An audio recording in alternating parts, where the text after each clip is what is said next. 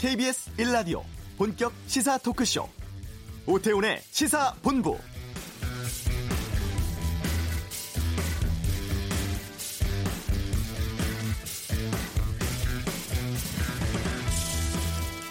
천만에 달하는 이산가족 가운데 지금까지 상봉을 신청한 수는 13만여 명이었고 이 중 절반이 넘는 7만여 명은 이미 돌아가셨습니다. 18년 전인 2000년부터 시작된 남북 이산가족 상봉 행사는 지금까지 20차례 이루어졌는데요. 2015년 9월 이후 근 3년 만에 열리는 상봉 행사가 오늘부터 금강산에서 있습니다. 이번 남측 상봉 가족이 89명, 아마도 곧 금강산에 도착하실 것 같은데요. 오후 3시부터 북측 가족들과 만나게 됩니다. 지금쯤 얼마나 설레실까요? 한반도의 평화가 빨리 자리 잡아서 이산 가족뿐 아니라 남북의 모두가 언제 어디서든 자유롭게 만날 수 있기를 바랍니다. 오태훈의 시사본부 30만 원짜리 구두를 만드는데 공임은 고작 5천 원. 고질적인 노동 착취에 분노하는 재화 노동자들의 이야기 잠시 후에 듣겠습니다. 그림 대작 관련 사기 혐의로 재판받아온 가수 조영남 씨가 항소심에서 무죄를 선고받았습니다. 노변의 시사법정에서 다루겠습니다. 일본의 혐한 시위에 맞서 싸우는 단체 카운터스를 다룬 다큐멘터리 어, 이일하 감독은 2부에서 만나겠습니다. KBS 일라디오 오태훈의 시사본부 지금 시작합니다.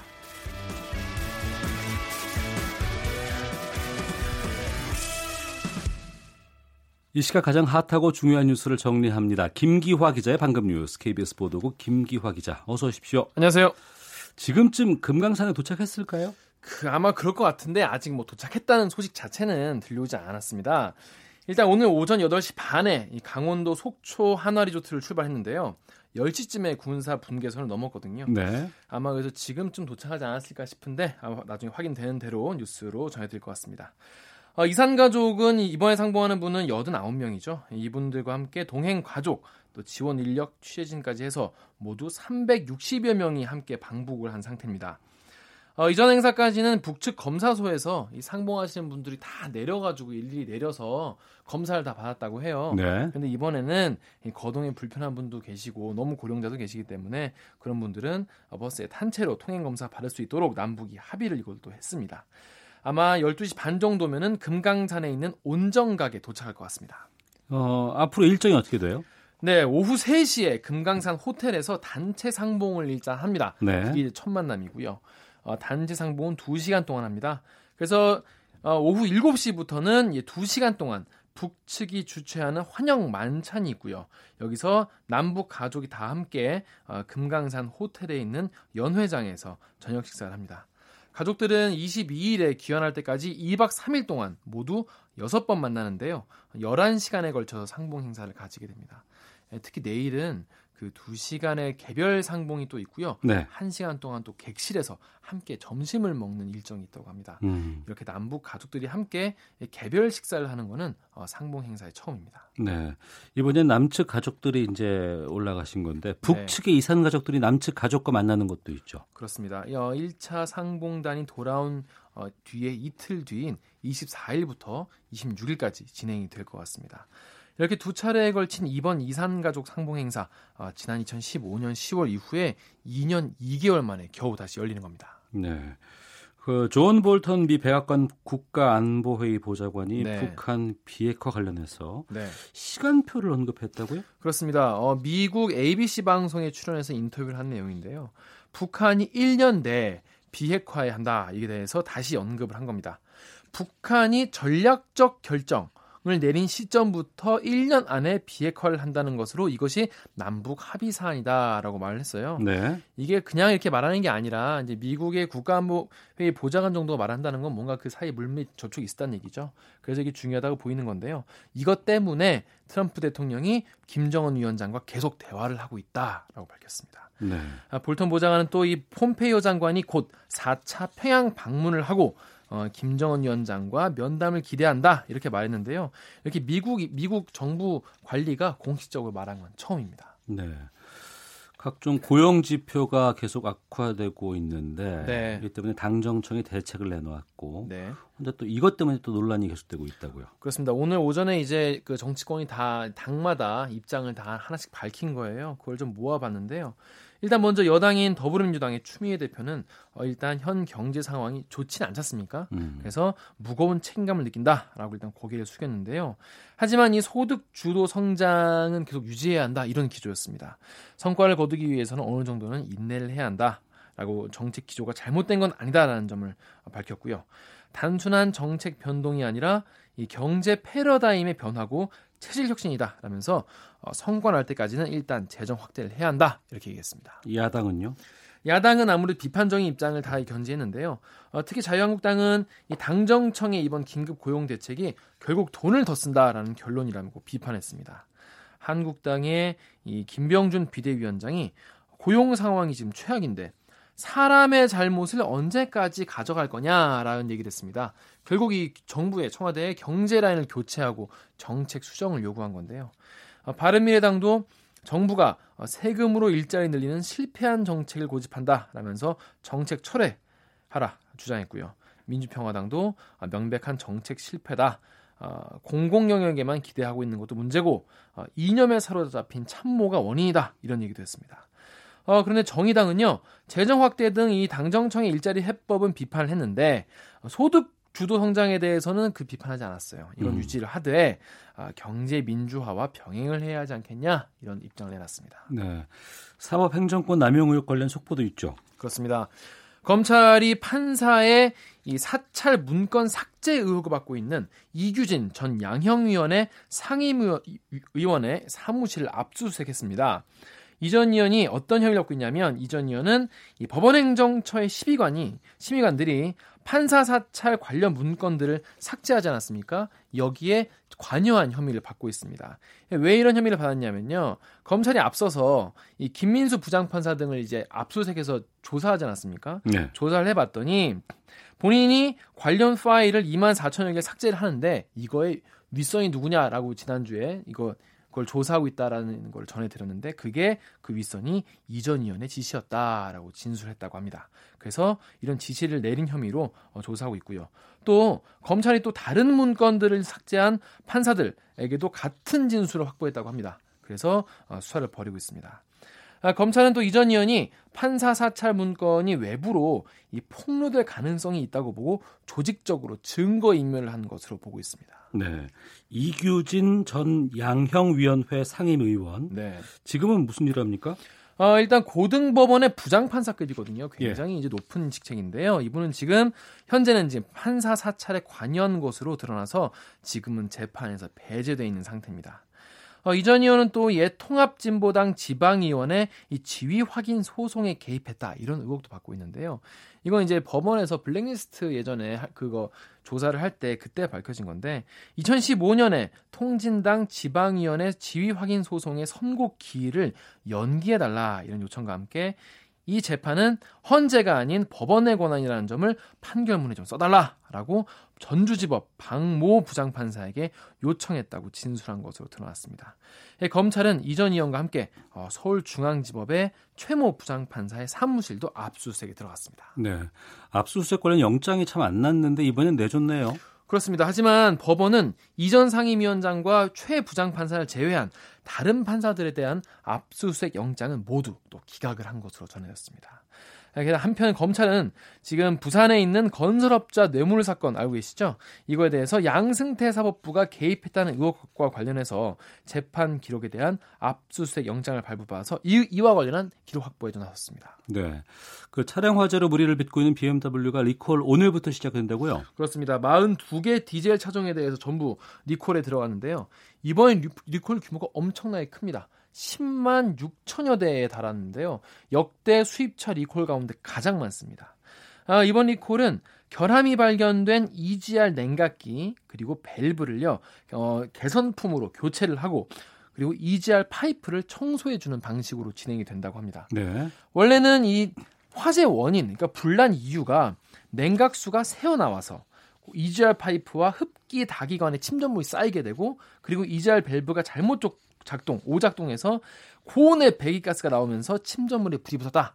이게 비, 이제 BMW의 화재 원인에 대한 설명이었거든요. 네. 그래서 이와 관련된 리콜을 진행하는 겁니다. 알겠습니다. 김기화 기자였습니다. 고맙습니다. 고맙습니다.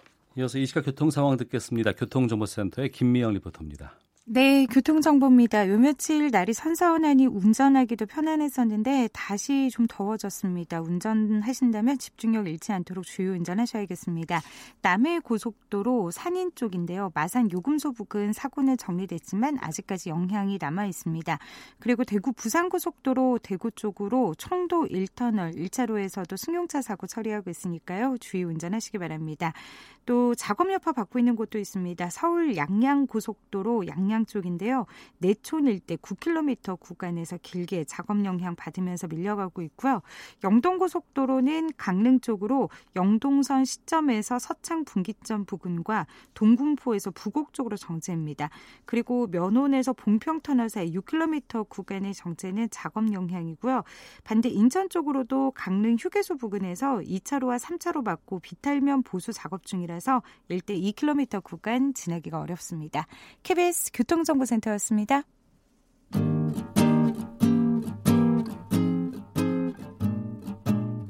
KBS 1라디오 오태훈의 시사본부 여러분의 참여로 더욱 풍성해집니다. 방송에 참여하고 싶으신 분은 문자 9730번으로 의견 보내주세요. 애플리케이션 콩과 마이케이는 무료입니다. 많은 참여 부탁드려요.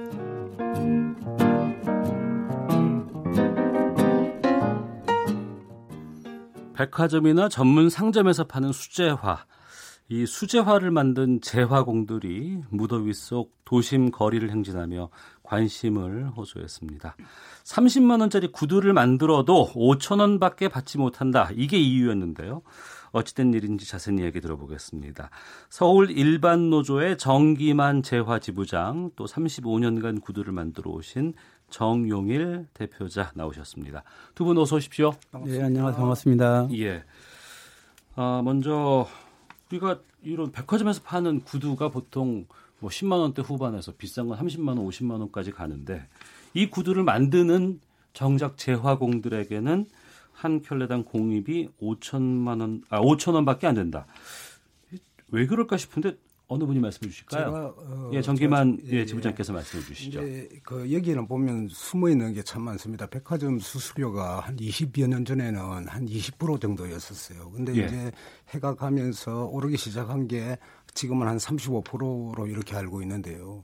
그러니까 이뿐만 아니라 백화점 수수료도 문제이긴 하지만 그 자재비라든가 이런 게 인상이 됐을 때 이걸 볼모로 해서 너희들의 임금을 올려줄 수가 없다. 음. 이런 구조가 한 20여 년 된 것 같습니다. 20년이요? 20여 년 정도 된것 어. 같습니다. 그러기도 하고 어, 백화점에 이렇게 보면 세계적인 브랜드가 보면 샤넬이란 브랜드도 있고 예. 그 루비통이라는 브랜드가 있는데 여기에 그 백화점 수수료는 제가 알고 있기로는 한 1%에서 한 2%밖에 안 되는데 우리가 그 다수의 그 신발이라든가 옷을 많이 파는 이런 수수료는 이 35%다는 게 제가 생각할 때는 너무, 너무 이렇게 수수료가 높지 않나. 예. 이런 수수료를 한 3%만 좀 낮춰주면, 어, 어 재화 노동자들도 그렇고, 어, 그 소비자들도 그렇고, 왜냐하면 여기에 또 숨어 있는 것이 예. 재화 노동자들의 그 신발을 임금 상태가 보면 개수 임금제여서 많이 만들어야지 신발을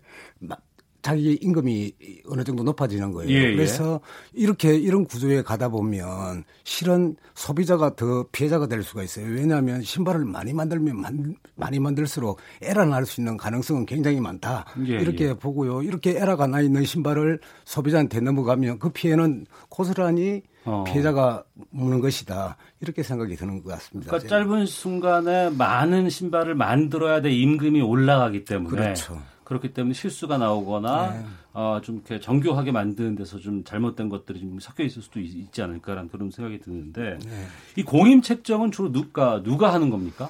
아 공임 책정은 원청으로부터 예. 어, 측정을 하고 거기에 있는 하청 사장님들이 나는 조금 더 작게 받을 수도 있다. 이렇게 어. 하청 사장들끼리의 또 어, 협의체가 있어요. 그래서 예.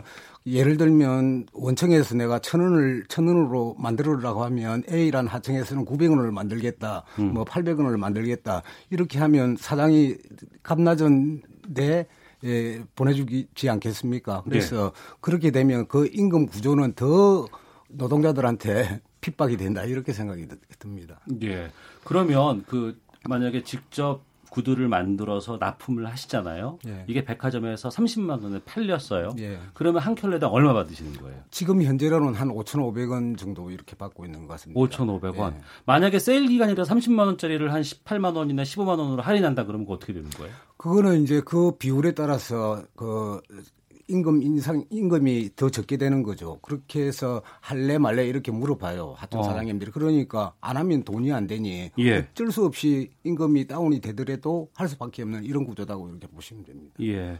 정영일 씨께서는 35년간 구두를 만드셨다고 예, 35년 정도 된 것 같습니다.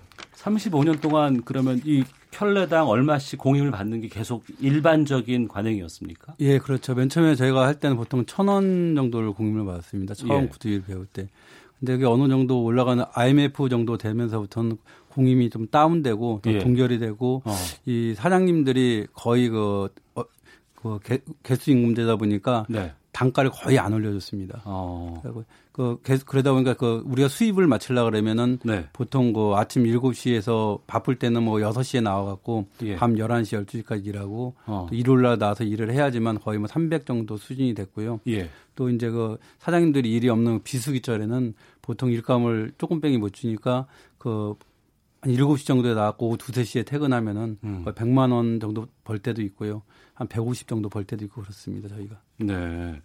그 사장님이신 거잖아요. 개인 사업자신 건가요, 지금? 저는 그 원래는 개수 임금제인데요. 네. 그 사장님들이 이제 그 퇴직금이나 이런 근로자로 인정을 안 해주려고 어. 불법적으로 그걸 만들어 갖고 어, 소사종제 3.3%나 소사종제 갖고 개인 사업자를 만들어 놨습니다. 저희들을. 예. 저희가 근로 형태라고 우리가 흔히 말하는 것들은 참 많이 들었는데 지금 말씀하신 와중에 개수 임금제라고 말씀하셨거든요. 예, 예. 이게 구체적으로 어떻게 되는 건지를 좀 말씀해 주세요. 그러면 그 개당으로 임금을 받는 거는 그냥 계약인 건지 아니면은 뭐 납품으로 해서 단가를 받는 건지. 아, 그 부분에는 그 개수임금제라고 하는 것은 뭐냐면 노동자성을 인정을 받으려고 하는 거예요. 왜냐하면 네. 이게 도급제라고 하면 네. 도급이란 그 자체가 내가 개인이 사장이라는 것을 인정을 해버리는 게 돼버리니까 그래서 예. 우리가 항상 표현할 때는 개수 임금제 노동자다 이렇게 표현을 하고 있는 거죠. 어, 근데 사측에서는 사측에서는 너희들은 예. 사장님이다. 어. 사장이 아닌데도 사장님이라 그러고 예. 이 사장을 사장님이 만들어 놓고 어. 우리 보고 사장이라고 그러는 거죠. 그래서 예. 지금 현재는 대법원에서 그 퇴직금 소송에서 어이 사업자 등록을 어 본인들이 원해서 한 것이 아니라 네. 어 강요에 의해서 지금 된 구조이기 때문에 음. 퇴직금을 노동자다고 이렇게 보고 퇴직금을 지급해라 이런 판례를 요번에 낸 바가 있습니다. 6월 네. 1일자로 아마 그 판결이 나온 것 같습니다. 보통 구두 한 켤레를 만드는데 몇 시간 정도 걸립니까? 시간이 그 좀 디자인에 따라 그런 게 틀린데요. 예. 좀 이게 편한 디자인은 보통 뭐한 30분에서 1시간 정도 걸리고요. 시간이 예. 많은 건 더 많이 걸리는 것도 있고 그렇습니다. 어, 한 시간 걸린다고 한다 그러면 최저임금 제도가 지금 못 되는 거예요? 거의 못 된다고 보면 됩니다. 저희가 보통 한 시간 동안 벌 수 있는 공임이 30년, 40년 그 선배님들 같은 경우 50년까지 일하시는 분들이 있는데 보통 시간에 만 원씩을 못 본다고 저희가 생각합니다. 네. 시간적으로. 그럼 하루에 얼마나 일을 하세요? 하루에 아침 보통 7시부터 어, 한 일이 좀 없을 때는 한 8, 오후 3, 4시. 음. 그러니까 일이 많을 때는 뭐 밤 11시, 12시까지 일하고 그렇습니다. 일반적인 그냥 그 일반 구두를 소비하시는 분들께서는 이런 궁금증이 있을 것 같아요. 아니, 5천 원밖에 안 주는데 다른 데다가 납품해서 좀 더좀 고급 좀 더 비싸게 받을 수 있는 곳으로 하거나 아니면 내가 좋은 제품 만들어서 내가 팔아도 되지 않겠냐라고 얘기하실 수도 있을 것 같거든요. 예, 그 부분에는 옛날에 이 판매점이라는 데가 그 명동이라든가 이런 데는 이제 로드샵 형태로 이렇게 팔았었는데 지금 이제 백화점 쪽으로 전부 다 이제 물량을 팔기 시작하고 그러고 홈쇼핑을로 이제 하기 시작하니까 어. 그 사장들끼리 같이 모여서 얘기를 합니다. 예. 얘기를 해가지고 얼마 그 임금은 얼마 정도에까지는 더 올리지 말자. 음. 오히려 그 홈쇼핑이라든가 뭐 이런 데는 4천 뭐원 하는 데도 있어요. 그래서 네. 이게 참 문제인 것 같고 어. 그렇기도 하고 이게 지금 이제 텐디란 브랜드 같은 경우는 실은 어, 임금이 동결된 지가 한 8년 정도 됐고요. 예. 성수동에서는 한 20여 년이 동결된 것 같습니다. 어. 그래서 이제 어, 노동자들이 이제 짓밟힌 만큼 짓밟혔기 때문에 이제는 이제 우리 목소리를 내면서 살아야 되겠다. 예. 그래서 지금 이제 뭐 집회 등등 해서 이제 우리의 얘기를 내기 시작하는 것 같습니다. 어. 근데 저희가 구입하는 그 구두는 이제 국내산 구두 같은 경우에는 보통 10만 원, 20만 원 이렇게 된다고 쳤을 때 10만 원을 기준으로 만약에 한다고 봐요. 그러면 재료비, 앞서 말씀하셨던 백화점에서 그 나가는 수수료 이런 거하고 임금하고 따진다 그러면은 여러분들이 받는 것은 5천 원밖에 안 되는데 그 나머지가 다 그럼 어디로 가는 거예요? 제가 봤을 때는 제일 그 수혜를 많이 받는 사람 백화점이라고 이렇게 보고 있습니다. 백화점? 예, 백화점이고 그러고 원청. 예. 사, 하청 사장님은 크게 그렇게 돈 많이 벌지도 못하고 있습니다. 예. 내일 노동자가 될 수 있는 이 구조에 하청 하청에 있는 사장님들은 어. 내일이라도 공, 그 일을 그 맞춰주지 못하고 음. 이렇게 되면 내일에도 노동자가 될수 있는 이 구조에 있는 것이 지금 하청 사장님들이라고 이렇게 보시면 됩니다. 그래서 제가 생각할 때는 원청에서 백화점에서 이 수수료를 조금 낮춰주지 않으면 이 네. 문제가 된다. 그래서 이 부분에 대해서는 제가 봤을 때는 국가도 좀 이 우리 재화 노동자들을 봐서 이런 부분에 대해서는 공정이라든가 뭐 여기에서 좀 같이 얘기를 해주고 네. 같이 좀 관심을 가져주는 게 맞지 않나 이런 생각이 듭니다. 네. 성수동에 또, 많이들 모여 계신다면서요? 그, 예, 거기 한 6, 70%는 돼 있고 또 실은 어, 이런 구조에서 일을 하다 보니까 더 싸게 만들 수 있는 구조가 뭐냐면 중국에서 신발을 또 만들어 와요. 예. 이 신발을 만들어 와가지고 어떻게 파느냐면 마치 우리 재활 노동자들이 다 만들어서 파는 것처럼 음. 거기에다 포장을 해가지고 이렇게 팔고 있습니다. 제가 보면 예를 들면 식당에를 가도 요즘 보면 뭐 소고기 산이 어디고 네, 김치는 네. 어디 걸 쓰고 이렇게 쓰지 않습니까? 예, 예. 근데 여기는 전혀 그렇지가 않아요. 어. 그래서 이것도 문제이다. 이것도 솔직하게 얘기하면 소비자를 기만하는 어, 이런 형태에서 지금 팔고 있다. 저는 그렇게 보고 있습니다. 요거 꼭 문제를 국가도 요걸 관심을 가져주지 않으면 고스란히 그 피, 피해자는 그 소비자가 될 수밖에 없다 이렇게 보고 있습니다 저는. 네. 그 정영일 대표께 좀 여쭙겠습니다. 예, 예.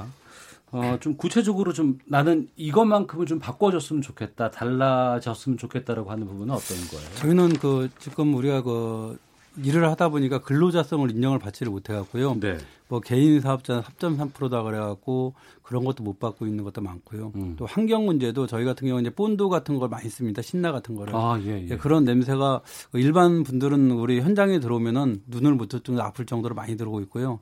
저희 같은 경우는 하도 이제 오랜 생활을 거기서 일을 하다 보니까 그래도 저희도 냄새가 많이 날 정도 하고 환경적인 문제가 많이 적응되고요. 음. 첫째, 두, 두 번째는 이제 최고 중요한 게 이제 나이들도 있고 건강 상태도 그렇지만 우리 회사나 이런 그 큰 원청에서 우리를 근로자로서 인정을 안 해주다 보니까 우리가 맨날 그 시간적으로 그 가정이나 이런 데 뭐 되게 소홀히 해야 되고 음. 일에 얽매여야 되고 안 그러면 그 수입을 맞추기 위해서는 또뭐 토요일 날 같은 경우는 거의 뭐 새벽 두세 시까지 일할 때도 있고 그렇습니다. 그러다 보니까 가정이란 그 울타리라는 게 자꾸 멈춰지다 보니까 네. 지금 그래도 뭐 저희 같은 경우에 사실상 일하면서 보면 그 이혼한 부부들이 되게 많습니다. 어. 이제 그런 쪽에 신경을 못 쓰다 보니까요.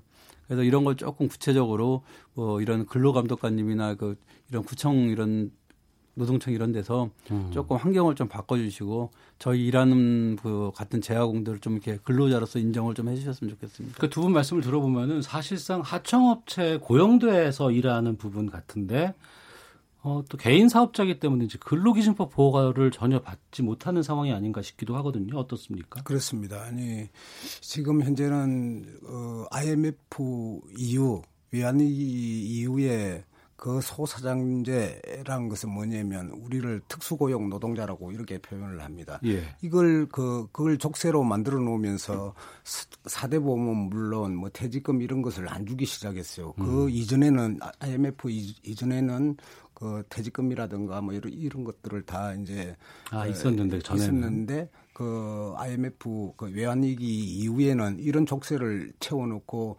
당신들은 사업자니 음. 사장이니 사장 사장이 아닌데 사장이라고 하니 그래서 퇴직금도 줄 수 없다 산재도 인정할 수 없다 사대보험도 들 필요도 없다. 이래서 지금 이 구조가 이렇게 와 있는 것이고요. 그래서 법원 판례를 보면 지금 이제 계속 어 시대가 또 어, 노동자들을 노동자로 이렇게 이제 보기 시작하지 않습니까? 네. 그래서 재화업계는 이런 것을 아직 받아들이지를 못하는 것 같아요, 사장님들이. 음. 그래서 앞으로는 제가 봤을 때는 생각을 조금 바꾸셔가지고 네. 우리 이 재활 노동자도 노동자라고 인정을 하기 시작해야 된다고나 이렇게 보고 있습니다. 네.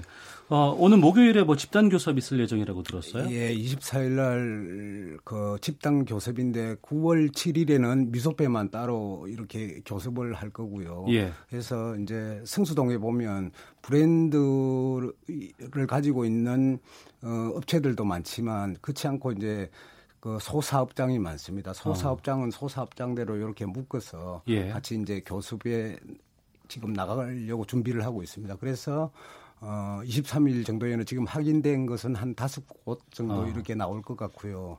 음 9월 7일 날 3시에 미소배에서 나온다고 이래 약속을 받았습니다. 예. 여러분들이 정당한 어, 기술에 대한 보상 그리고 그 노동에 대한 대가를 좀 받는 날이 좀 하루빨리 좀 왔으면 좋겠다는 말씀 드리겠습니다. 예. 자 오늘 두 분과 함께 말씀 나눴습니다. 오늘 말씀 고맙습니다. 예, 감사합니다. 예, 정기만 서울 일반 노조 재화 지부장 그리고 어, 35년 경력의 재화공 정영일 씨와 함께했습니다. 헤드라인 뉴스입니다.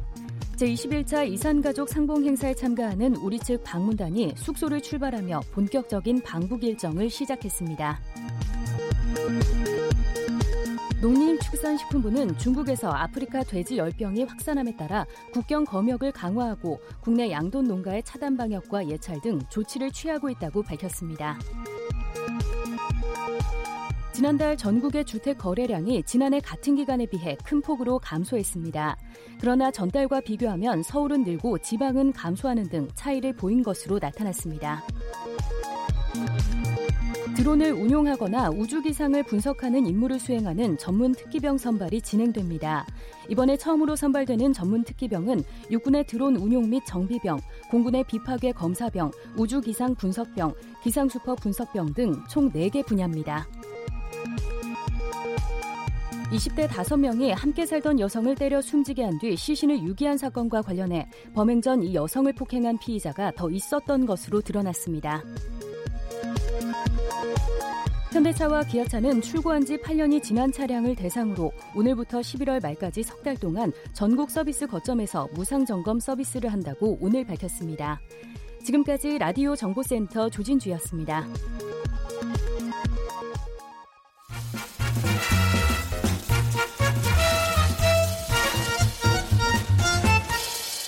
오태훈의 시사 본부.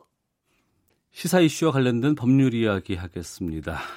노변의 시사법정 노영희 변호사와 함께합니다. 어서 오십시오. 네, 안녕하세요. 예, 가수 조영남 씨가 미술엘에서 대작 사기 혐의를 받았는데 항소심에서 무죄 판결을 받았거든요. 좀 정리를 네. 좀 해주세요. 어, 너무 그 조영남 씨 입장에서 잘 된 일인데. 네.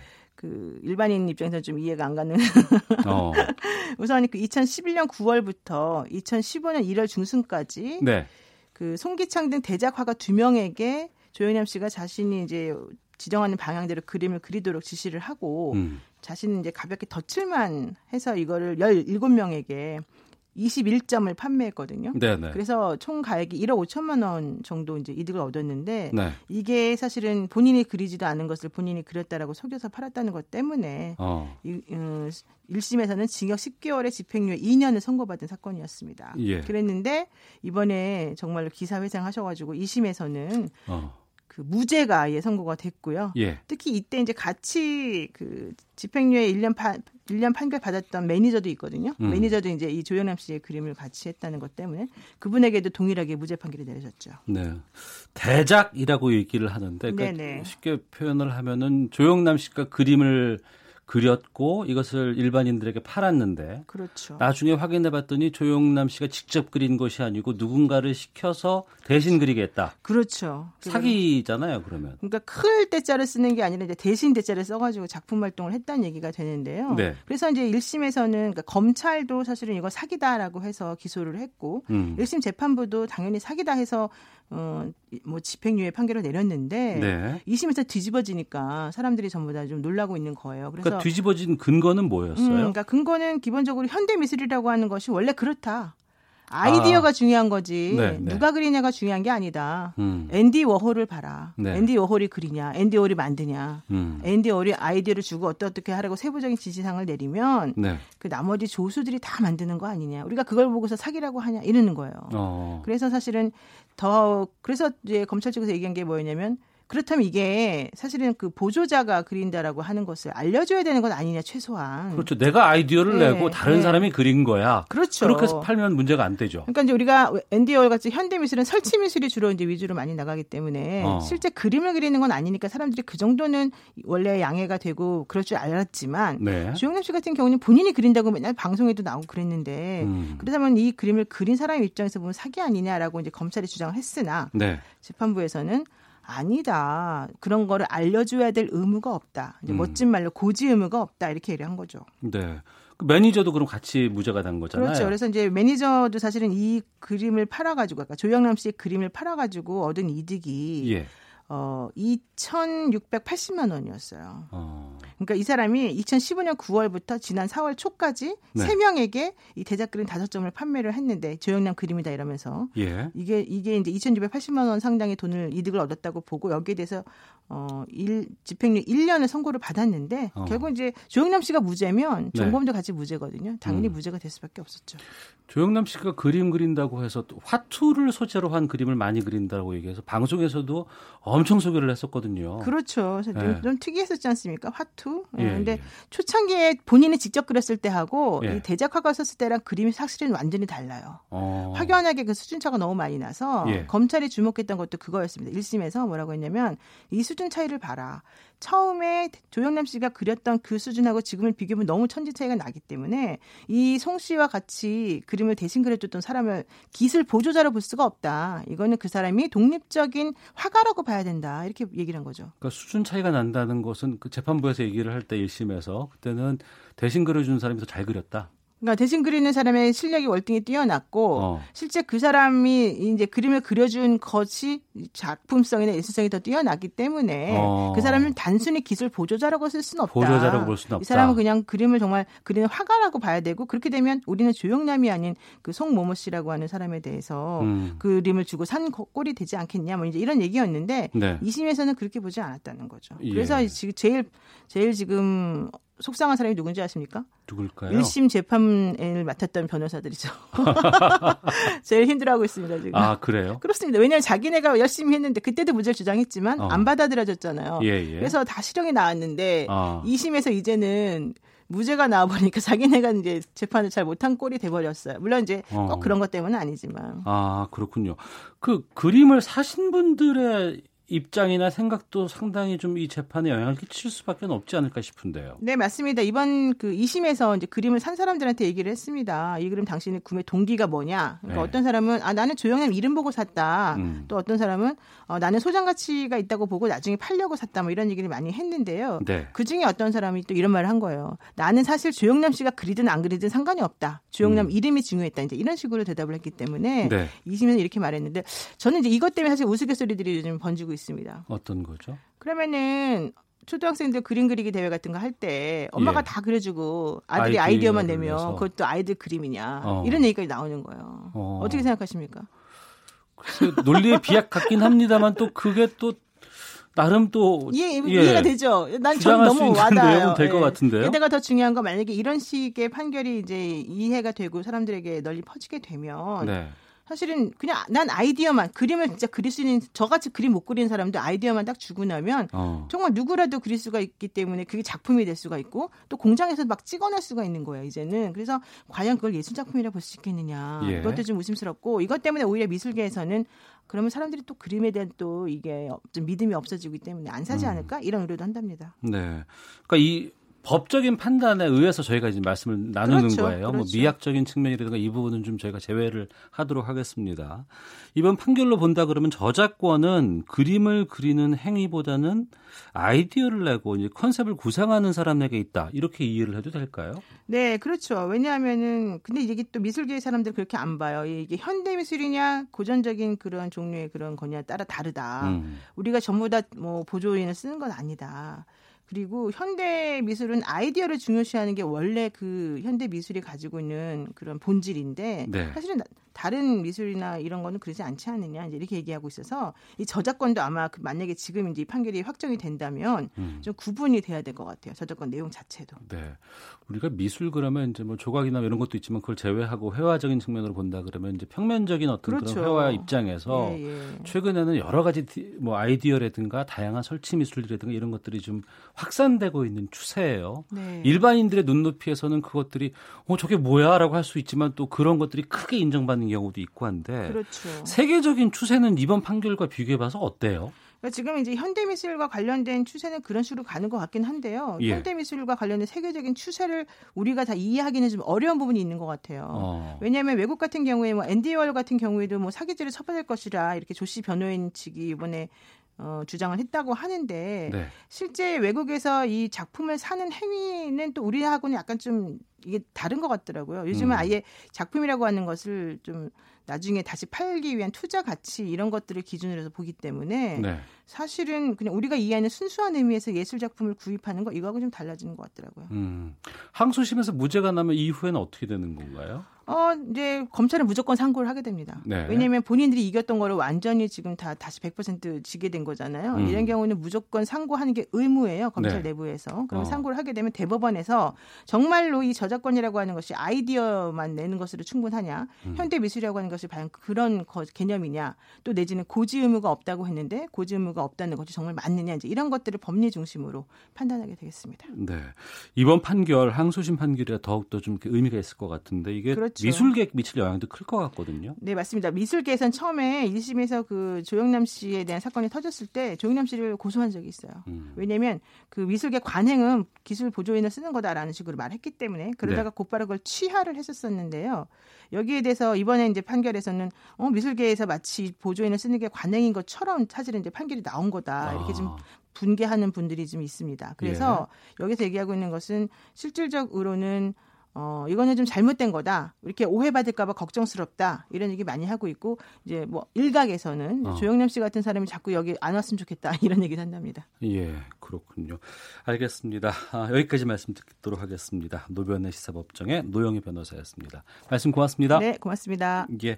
1부 순서는 여기서 마치겠습니다. 잠시 후 2부에서는 어, 고용 쇼크에 깜짝 놀란 당정청 이야기부터 민주당 당권 경제까지 짚어보는 이수기의 정치구말리 준비되어 있고요. 일본의 혐한 시위에 맞서서 반혐오, 반차별 시민운동을 다룬 다큐멘터리 카운터스의 이일아 감독 만나보겠습니다.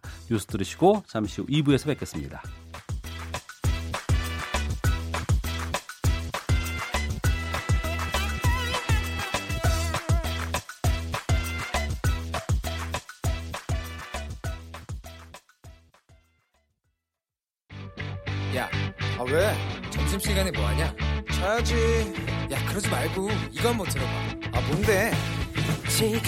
당장 라디오를 켜봐. 나른한 오후 깨울 시사 토크쇼. 모두가 즐길 수 있고 함께하는 시간. 유쾌하고도 신나는 시사 토크쇼. 오태훈의 시사본부. 시사본부 2부 시작하겠습니다. 미리 보는 주간 정가 이슈 한 주간의 정치권 동향을 짚어보는 이수기의 정치 구말리 시간입니다. 시사인의 이수기 기자 오늘은 전화로 만나보겠습니다. 안녕하십니까? 네, 안녕하세요. 예. 당정청 더불어민주당 정부 청와대가 휴일에 대책을 모색하는 회의를 열었습니다. 고용 쇼크에 대한 회의였다고 하는데 이렇게 긴박한 회의를 한 이유부터 좀 말씀해 주세요. 아무래도 지난 금요일에 발표된 이 통계 수치 때문에 그런 건데요. 네. 7월에 취업자 수가 지난해 같은 달에 비해서 5천 명 늘어나는 수준에 지금 그쳤다는 건데 네. 이게 그 2008년의 글로벌 금융위기에 비해 와 비교해 볼 때 가장 저조하다는 거예요. 그 어. 이후로 봤을 때. 그러니까 대통령 입장에서는 지금 청와대 일자리 현황판 만들어 놓고 이 일자리 부분을 관리하겠다고 했고, 예. 그다음에 최근에 일자리 비서관도 최, 그 새로 만들었지 않습니까? 네. 그만큼 이 일자리를 많이 만들어야지 경제가 선순환된다라고 생각을 하고 있는데 그 부분에 있어서 이제 비상이 걸렸다고 생각하니까 당정청이 이렇게 긴급하게 나선 거죠. 네. 그래서 이제 나온 대책을 보면 어 이게 구조적이고 그 경기적인 요소 또 정책적 요소가 다 합해 있는 상황이라서 당장은 효과가 나타나지 않을 거라는 게 지금 이 정부 여당의 진단이거든요. 네. 그런 걸로 보면 시간이 좀 필요한 것 같고 당장 할 수 있는 거는 내년도에 일자리 예산을 지금 올해 증가율인 12.6% 이상으로 확대 편성해서 일단 재정을 투입하는 방식으로 일자리를 좀 늘리도록 하겠다는 거고요. 예. 그다음에 이제 뭐 소상공인이나 자영업자에 대해서 지원을 해서 그 일자리를 줄이지 않고 그, 그 자영업을 유지할 수 있게 하겠다. 그다음에 핵심 주제 같은 거를 빨리 풀어서 대기업이 일자리를 만들도록 하겠다. 이런 그 대책들이 나왔는데 네. 그 대책이라는 게 그동안에도 계속 얘기하고 있던 사안들이기 때문에 음. 아, 이게 당장 나오 이게 결과가 나올 수는 있는 게 아니라서 좀 여권에서는 답답하게 생각하고 있습니다. 네. 당연히 국민들도 마찬가지고요. 이에 대해서 자유한국당이라든가 바른미래당 쪽에서는 어, 혈세 투입하는 정책은 실효성이 없다 비판하고 그러니까 이제 그 경제 정책의 방향을 바꿔라라고 좀 주장하는 것 같고요. 인사 조치도 요구하고 있는 상황이죠. 예, 말씀하신 대로 야권하고 보수 진영에서는 이 문재인 대통령의 경제 정책인 소득주도 성장론을 폐기하라는 겁니다. 네.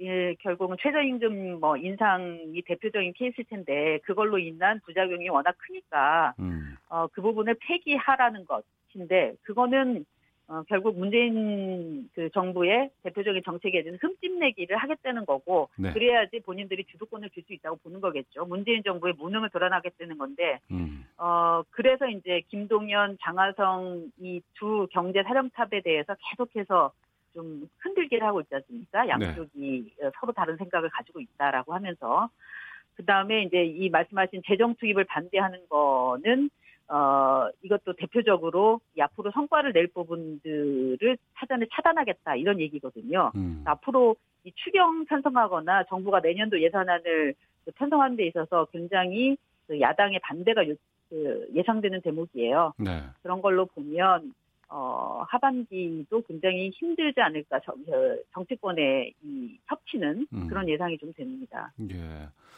뭐 여가 맞을지 야가 맞을지 이건 중요한 거 아닌 것 같고 경제가 빨리 좀 잘좀 좀 안정화되고 살아나는 게 중요하지 않겠습니까? 그렇죠. 이제 그게 큰 방향에 대해서 지금 생각들이 달라서 어. 근데 어쨌거나 경제라는 거는 뭐 한순간에 어떤 정책을 취한다고 그래갖고 바로 결과가 나오는 게 아닌데 예. 에, 그런 이런 극심하게 지금 대립을 하고 있어서 그 음. 부분이 좀 문제인 것 같고요. 제일 중요한 거는 어쨌든 여권 내부에서부터 이 서로 다른 목소리가 나오는 부분이 빨리 좀 정리가 되는 게 좋을 것 같은데. 네. 그러니까 무슨 뭐 어떤 뭐 이 부분에 대해서 여권에서는 아니 미국도 봐라 이 대북 문제를 놓고 강경론, 온건론이 서로 나오는 거 아니냐. 이게 배드값, 국값 다 역할이 있는 거다라고 음. 얘기를 하는데 그거하고는 좀 다른 것 같아요. 이 경제 정책을 바라보는 거는. 네. 그래서 여권 내부에서 이렇게 경제 경제 정책에 대한 조율이 음. 제대로 안 되고 서로 다른 목소리가 나오는 거는 확실하게 어, 시장에 주는 사인이 별로 좋지 않은 것 같아서 네. 어, 이 부분에 대해서는 좀 조율이 필요한 것 같습니다. 네. 어, 그런 상황에서 더불어민주당 차기 당 지도부 선출을 위한 이제 투표가 시작이 됩니다. 71만의 권리당원이 참여하는 이 선거인데 지금 뭐 여론조사 쪽에서 보면은 뭐 이해찬 후보가 뭐 대세론 굳히게 나섰다 뭐 이런 얘기도 있고 당심은 어떤가요? 근데 이제 이 여론조사는 사실 일반 국민을 대상으로 해서는 10%밖에 안 들어가고 전체 예. 이 전대 대표 선정하는 데 있어서 어, 다만 이제 여론조사에서는 지금 민주당 지지층을 대상으로 추려내서 이게 이제 당심하고 어느 정도 맞는지 이제 이런 부분들을 얘기하고 있는데요. 네. 그런 걸로 보면은 이 당심이 어디로 갈지는 사실은 결과가 나와, 나와 봐야지 알 수 있는 겁니다. 네. 이제 이 당심을 알 수 있는 게 어, 말씀하신 대로 권리당원 오늘부터 22일까지 지금 그 투표가 온라인 투표가 이루어지는데 여기가 이제 40% 정도가 반영이 되기 때문에 71만 명을 대상으로 지금 할 거고요. 네. 그다음에 대의원이 45%가 반영이 되는데 이 대의원들은 이제 현장 투표 25일 날 실시되는 전당대회에서 현장 투표를 하는 거고요. 음. 그리고 이제 당원 그냥 일반 당원 있습니다. 권리당원 아니고. 그러니까 당비 같은 거 안 내는 네. 그런 분들이 한 5%가 들어가는 거고 거기가 22일에서 23일 날 이제 온라인 투표를 하게 되고요. 음. 이 결과가 총체적으로 다 합해져서 25일 날 결정이 되는 건데 네. 이 권리당원에 대해서 왜 중요하게 생각하느냐 하면 워낙 규모가 크고 음.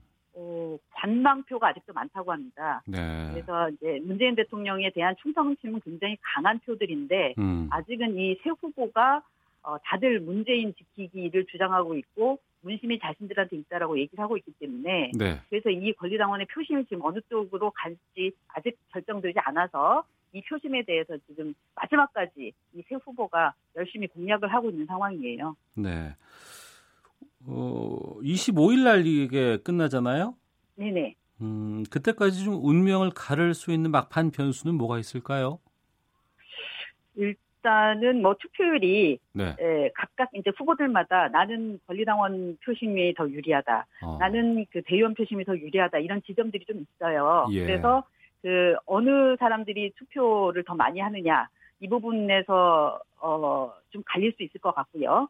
근데 이제 그거보다 더 큰 거는 이새 후보가 초반부터 네거티브를 굉장히 강하게 했잖아요. 그렇습니다. 이제 그건 왜냐하면 이번 그 대표가 되는 게 굉장히 중요하다고 다들 생각하기 때문에 이 네거티브를 열심히 했는데 중간에 이제 그 부작용이 있다라는 소리가 있고 음. 이거를 뭐 네거티브까지 이렇게 할 필요가 있느냐라는 비판이 있어서 약간 자제하는 분위기를 보이고는 있지만 그러나 저변에서는 여전히 그 네거티브가 굉장히 강하게 지금 진행이 되고 있습니다. 그래서 이게 어느 정도 먹힐지 그다음에 어, 선거가 끝나고 나서도 사실은 한동안 화합을 하는 데 있어서는 좀 장애 요인이 될 수 있어서 네. 어, 이 부분을 좀 지켜봐야 될 것 같고요. 어, 현장에서의 연설이 제가 볼 때는 제일 중요할 것 같아요. 대의원들의 표심이 어. 지금 가장 45%로 많이 들어가는데 네. 어느 정도 좀 정해져 있다고는 하더라도 현장의 연설이 그 미치는 영향이 그동안에도 많았거든요. 그래서 음. 새 후보로서는 마지막까지 최선을 다한 다음에 그날 현장에서 연설을 얼마만큼 감동적이고 역동적으로 하느냐 그 부분이 어, 영향을 미칠 거라고 봅니다. 네. 자, 그리고 다음 소식 듣겠습니다. 그 드루킹 댓글 조작 관련해서 이제 허익범 특별검사팀 오는 25일로 1차 수사 기한 마무리합니다. 어, 한국당과 바른미래당 쪽에서는 기간 연장해야 된다 이런 요구하는 것 같고 특검이 신청을 해야 되는 것 같은데 기간 연장 한다나요? 어떻습니까? 어, 지금 22일 날까지 결정해야 되거든요. 내일 모레까지. 예. 그래서 대통령한테 이제 요청을 하면 대통령이 25일까지 그 부분에 대해서 통보를 하게 돼 있는데요. 원래는 오늘 아침에 회의를 해서 이 특검 연장 여부 신청 여부를 결정하겠다고 했는데 아, 발표한 걸 보면 음, 아직 결정을 못했대요. 어. 그러니까는 이 특검에서도 좀 고민이 있을 것 같습니다. 왜냐하면 어, 지금 상황으로 보면 동력이 떨어져 있는 건 맞죠. 네. 그, 추가로 그 조사를 하는 데 있어서 왜냐하면 김경수 지사에 대해서 구속영장이 기각이 됐기 때문에 음. 그다음에 웬만한 거는 지금 조사가 됐는데 그 청와대 송인배 뭐 백원도 비서관에 대해서도 이미 참고인으로 조사를 끝냈고요. 이런 상황에서 더 추가할 수 있는 게 있느냐? 네. 30일 동안 뭐 국고를 낭비하면서 아니 국고를 투입하면서 유분에 대해서 하느냐라는 비판이 있을 수 있기 때문에 어, 이걸 고민하게 될 것 같고요. 또 안 하게 될 경우에는 본인들을 추천한 지금 야권에서는 어, 이 부분에 대해서 연장이 필요하다라고 굉장히 강하게 주장을 하고 있기 때문에 네. 그리고 또 일반 여론에서도 한 반 정도는 어, 물론 이제 야권 지지층이 대부분입니다만은 그 연장이 필요하다. 음. 이게 처음에 경찰에서 어, 수사를 제대로 신속하게 하지 않았기 때문에 많은 부분에 있어서 증거들이 지금 없어져서 이런 거지 실질적으로 어, 혐의는 있는 거니까 이 부분에 대해서 최선을 다해야 된다 이런 얘기들이 있어서 예. 특검 입장에서는 신청을 해야 되는지 말아야 되는지 굉장히 고민이 많을 것 같은데요. 음. 어, 어, 제가 볼 때 특검 입장에서는 어, 대통령한테 공을 넘길 수도 있을 것 같다는 생각이 들어요. 결국 대통령께 어, 요청을 하고 대통령이 그 부분에서 받아들일지 말지를 결정하게 어. 하는 예, 예. 공을 좀 넘기는 쪽으로 가지 않을까라는 생각이 드는데 예. 그 부분은 그 부분은 특검이 정치 특검이냐 아니냐. 그러니까 아마 여당에서는 그렇게 볼 것 같아요. 이게 음. 특검이냐 아니냐를 가를 기준이 그거 아닐까라고도 네. 보일 것 같습니다. 예, 뭐 여당에서는 지금 반대를 하고 있으니까요. 예, 어떻게 하는지 좀 보죠. 뭐 알겠습니다. 자, 8월 임시국회가 막이 올랐습니다. 아, 뭐 여러 가지 해야 될 문제들이 있어요. 방금 말씀하신 뭐 드루킹 특검 연장도 이 부분에서 좀 고민될 것 같기도 하고요. 이번 네. 임시국회 네. 쟁점이라든가 전망은 어떻게 보고 계시는지요? 뭐 지난 16일에 그 청와대 오찬회동에서 대통령과 이 야, 어, 여야의 원내대표들이 만나서 협치를 지금 약속했잖아요. 예, 예. 여야정 상설 협의체를 11월에 만들기로 했고요. 네. 그런데 그럼에도 불구하고 지금 말씀하신 대로 드루킹 특검의 연장 부분과 관련해서도 굉장히 부딪히고 있고 예. 그거 말고도 이4.27 판문점 선언을 국회 비준하는 문제나 음. 이 북한산 석탄 반입한 거에 대해서 국정조사를 할 건지 말 건지 이 부분에 대해서 의견이 너무 첨예하게 갈리고 있어요. 예. 그래서 당분간도 좀 이 부분은 쟁점이 될 것 같은데요. 그러나 이 경제 부분, 그러니까 규제 개혁을 하는 부분이나 민생 법안을 처리하는 부분은 약간의 그, 그 의견 차이가 있더라도 음. 워낙 지금 시장에서의 요청이 강하고 이 경제 문제에 대해서는 어 난국이라는 그 여론이 많기 때문에 이 부분에서는 좀 진전이 있을 것 같습니다. 일단은 네. 이 규제 개혁이나 민생 법안 처리 부분을 먼저 하게 될 것 같고요. 그리고 어, 나머지 부분 정치적으로 좀 민감한 부분에 있어서는 어, 좀 시간이 걸리지 않을까라는 그런 생각을 하고 있습니다. 네. 어, KBS 일라디오 오태훈의 시사본부 시사인의 이수기 기자와 함께 이수기의 정치 구말리 진행하고 있습니다. 지난 주말에 그 안희정 전 충남지사의 성폭력 혐의 사건 무죄 판결에 분노한 시민들 어, 집회도 열었고 또 사법부와 수사기관을 규탄하는 분위기가 좀 이어지고 있는 것 같습니다. 후폭풍이 거센데 어떻게 보세요?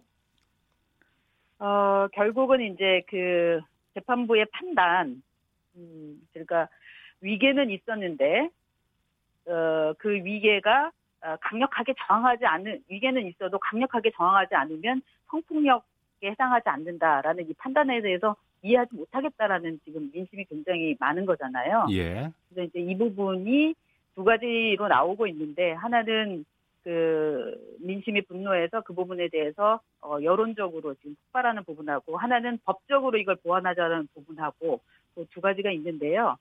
이 여론 부분은 앞으로도 계속해서 이, 이 안희정 지사에 대해서 어 결국은 법적 판단을 받는 쪽으로까지 가겠다. 그때까지 이 계속해서 항의하는 집회를 하겠다라는 쪽으로 가고 있는 거고요. 어, 법적인 부분에서 있어서는 오늘 어쨌든 감, 검찰이 일단 항소를 했고요. 네. 어, 그래서 이제 항소심이 진행될 예정이고, 그러면 그때까지도 뭐 안희정 기자는 계속해서 이 법적인 그 자신의 무죄를 증명하기 위해서 왔다 갔다 해야 되는 상황이 될 것 같고, 음. 그 다음에 정치권에서는 이 노민스 로 룰 이 부분을 이 법적으로 반영하는 문제, 문제에 대해서는 좀 진전이 있을 것 같습니다. 왜냐하면 이 부분에 대해서는 법적으로 보완해야 되는 게 여야 모두가 공감하고 있는 대목들이 있거든요. 네. 그래서 여론은 지금 여권에 대해서 굉장히 음, 불리하게 작용하는 쪽으로 가고 있어요. 왜냐면 안희정 기사가 어차피 여권 인사였기 때문에 음. 대통령의 지지율이 떨어지는 데에도 일정 부분 이 안희정 그 판결의 후폭풍이 작용하고 있다라는 지금 얘기들이 여권에서도 나오고 있는데요. 네. 어쨌든 어, 여론에는 불리하게 여권에 불리하게 작용하는 쪽으로 가고 있고 이 법적인 부분은 미비한 거를 보완하는 쪽으로 투트랙, 투트랙으로 진행이 될 것 같습니다. 네. 아, 마지막 소식은 이걸 좀 다뤄보겠습니다. 그 참 올해 참 여름이 더웠는데 더위 끝나니까 또 이 한 달 살기가 끝났어요. 이 옥탑방 살이 끝낸 박원순 서울시장 어떻게 보셨는지 총평 좀 말씀해 주시죠. 박원순 시장이 아침에 한 방송에 나와서 이제 얘기한 게 참 날짜를 어떻게 이렇게 잡았는지 모르겠다고 하던데 예. 말씀하신 대로 정말 가장 더웠던 그 폭염 경보가 내렸던 38일 그 사이에 한 달간 옥탑방 살이를 하고 일단 박원순 시장이 끝냈는데요. 예. 어, 일단 주변에서는 뭐 쇼, 쇼라는 얘기들도 많았었는데 어, 여론은 어, 그래도 나쁘지 않은 것 같습니다. 음. 저런 쇼라면 본인이 어려움을 굉장히 감수하면서까지도 그 주민들하고 직접적으로 부대끼면서 네. 어떤 어려움이 있는지를 좀 지켜봤기 때문에 음. 어, 그런 쇼는 많이 할, 할수록 좋겠다라는 얘기들이 더 많은 것 같고요. 이제 그래서 결국 그, 그, 한 달간 옥탑방 탈의의 결과가 뭐냐. 네. 이게 중요한 것 같은데, 박 시장이 그걸 끝내면서 내놓은 게 강북 개발 정책 구상이에요. 네. 그러니까 강북이 가장 어려운 데서 살아보니까 이 강남북 간의 격차가 얼마나 큰지를 더 절감할 수 있었고, 그래서 이 갭을 메꾸기 위해서 강북을 어떤 식으로 더 잘 살고 더 음, 활성화시켜야 되는가 이런 부분들에 대해서 고민하게 됐다는 건데요. 핵심적인 내용을 보면 일단은 그 강북 지역에 있어서 교통 부분을 좀그 강화하기 위해서 면목선, 뭐 우이 신설 연장선, 목동선 이런 것들을 10일을 투입해서 네. 2022년까지 착공하겠다라는 얘기가 나오고 있고 또 강남에 본사가 있는 서울시의 산하 공공기관들을 강북으로 이전해서 강북을 좀 활성화하겠다는 게 있고요. 네. 그리고 강북 쪽에 이 마을 경제를 활성화시키기 위한 도시 재생 사업들 음. 이런 부분들을 하겠다는 얘기들이 나와서요. 이런 부분들이 실제로 어느 정도 진행되느냐를 보면 네. 이한 달 그 강북살이의 옥탑방살이의 실질적인 진전 여부를 판단할 수 있을 것 같습니다. 알겠습니다. 자 여기까지 듣겠습니다. 말씀 고맙습니다. 예, 감사합니다. 예, 정치구말리 시사에는 이수기 기자와 함께했습니다. 헤드라인 뉴스입니다. 국가공무원 7급 공채 필기 시험이 2021년부터 바뀝니다. 1차 시험에 공직 적격성 평가가 도입되고 한국사는 한국사 능력 검정 시험으로 대체됩니다. 수사기간을 5일 남긴 허익범 특별검사팀이 구속영장이 기각된 김경수 경남도지사에 대한 보강 수사에 착수했습니다. 또 수사기간 연장 여부에 대해선 오는 22일 결정할 계획입니다. 농림축산식품부는 사과와 배에 냉해와 폭염 피해가 발생했지만 공급량이 수요보다 많아 가격 급 등은 없을 것이라고 분석했습니다. 기술력은 있지만 기술 보호 역량이 취약한 중소기업을 돕는 일대일 법률 자문 서비스가 추진됩니다. 지난달 KBS 탐사 보도부가 보도한 국가정보원의 4대강 불법 사찰 문건과 관련해 환경단체들이 이명박 전 대통령과 당시 청와대 수석들을 고발하기로 했습니다. 지금까지 라디오 정보센터 조진주였습니다. 이어서 기상청의 송소진 씨입니다. 미세먼지와 날씨 정보입니다. 오늘도 공기는 깨끗하겠습니다. 미세먼지 농도가 전국적으로 종일 좋음에서 보통 단계를 유지하겠는데요. 다만 낮 동안 호흡기와 눈에 해로운 오존 농도가 높아질 전망이어서 주의를 하셔야겠습니다. 오늘 중부지방은 구름이 많이 끼겠고 남부지방은 대체로 맑은 가운데 낮 기온이 어제보다 1, 2도 정도 더 올라 무덥겠습니다. 폭염특보도 다시 많은 지역에 내려졌는데요. 예상한 낮 기온이 서울, 대구 34도, 대전, 전주, 광주 광주 35도, 제주 33도까지 오를 전망입니다. 한편 19호 태풍 쏠리기 북상 중입니다. 아직은 진로가 유동적이지만 수요일 후반에 제주도를 지나 목요일 새벽에 전남 해안에 상륙해 한반도를 관통한 뒤 동해상으로 진출할 것으로 예상되는 만큼 태풍에 의한 피해가 없도록 대비를 철저히 하셔야겠습니다. 현재 서울의 기온은 31.7도입니다. 미세먼지와 날씨 정보였습니다. 이어서 이 시각 교통 상황을 KBS 교통정보센터 김미영 씨가 전해드립니다. 네, 교통정보입니다. 도로 위로 돌발 구간이 많습니다. 영동고속도로 강릉 쪽 군포 부근에서 발생한 승용차 관련한 사고 처리는 조금 전에 마무리됐지만 아직까지 영향이 남아 있습니다. 같은 방면으로 면원에서 봉평터널 쪽 6km 구간 정체도 계속되고 있는데요. 작업 여파입니다. 반대 인천 쪽으로도 강릉 휴게소 부근 2차로와 3차로를 막고 비탈면 보수 작업이 계속 진행되고 있는데요. 현재 2km 구간 지나기가 어렵습니다. 있습니다. 이 시각 현재 작업 여파를 가장 크게 받고 있는 곳은 서울 양양고속도로 양양 쪽입니다. 내촌 부근 작업 때문에 10km 구간 정체가 아주 심한데요. 동홍천 나들목을 이용해서 국도 쪽으로 우회를 하시는 게 더 수월하겠습니다. 서울 양양고속도로 타고 현재 화천 구터널에서 내촌 나들목까지 가는데 50분 정도 걸리고 있고요.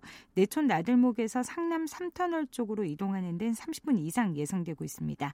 중부내륙고속도로 창원 창원 쪽으로 괴산 부근에서 5km 구간, 반대 양평 쪽으로 영풍 부근에서 6km 구간 밀리고 있는 이유도 작업 영향입니다. KBS 교통정보센터였습니다.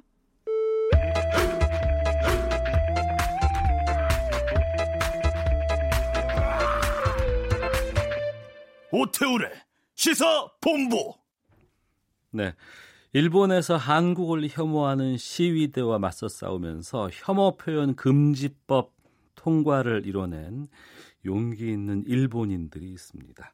이들을 다룬 영화 다큐멘터리 카운터스의 이일하 감독과 함께 말씀 나눠보겠습니다. 직접 나오셨습니다. 어서 오십시오. 안녕하십니까. 네. real 액션 다큐멘터리 감독 카운터스 감독 이일하입니다. 예. 카운터스가 그러니까 이제 뭐 단체 이름인가요? 어, 그 사람들을 말하는 거예요. 카운터스는 특별히 단체는 아니고요. 네. 어, SNS에서 혐오 시위가 있다면 이것을 저지하러 가자라는 음. 사람들이고 특별히 뭐 단체이거나 뭐 수장이 있다거나 조직이 네. 있다거나 사무실이 있다거나 그런 어. 것은 아닙니다. 예, 어떤 그 사람들을 다룬 영화가 카운터스고 네. 그들을 부르는 것도 카운터스라고 하는데 방금 real 액션 다큐멘터리 영화라고 소개해 주셨어요. 예. real 액션이 들어가는 건 뭔가요? 예, 어, 일본에 이제 혐오 시위를 하는 네. 그런 사람들이 있거든요. 뭐 네. 재특회라고 하는데 음. 어, 그 사람들이 이제 거리에 나와서 혐오 시위를 합니다. 혐오 네. 데모를. 그런데 거기에 대항해서 어, 사회적인 액션을 네. 만드는 사람들의 그런 액션을 이제 다루는 것이고요. 그 사회적 액션에는 다양한 문화적 액션도 있고 음. 그리고 특히 이제 저 카운터스의 주인공은 몸으로 하는 액션까지 보여주기 때문에 제가 real 액션 다큐멘터리라고 표현을 하고 있습니다. 차근차근히 좀 말씀을 좀 나눠봐야 될 것 같은데 네. 우선 그 혐오 시위를 벌이는 재특회라고 말씀하셨어요. 그러니까 이들이 하는 시위가 혐오적이라는 거고 어, 또 한편으로는 그들이 무언가를 혐오하기 때문에 시위를 벌인다고도 볼 수 있는 것 같은데 이 제특회는 뭘 하는 곳이고 누구를 혐오하는 거예요?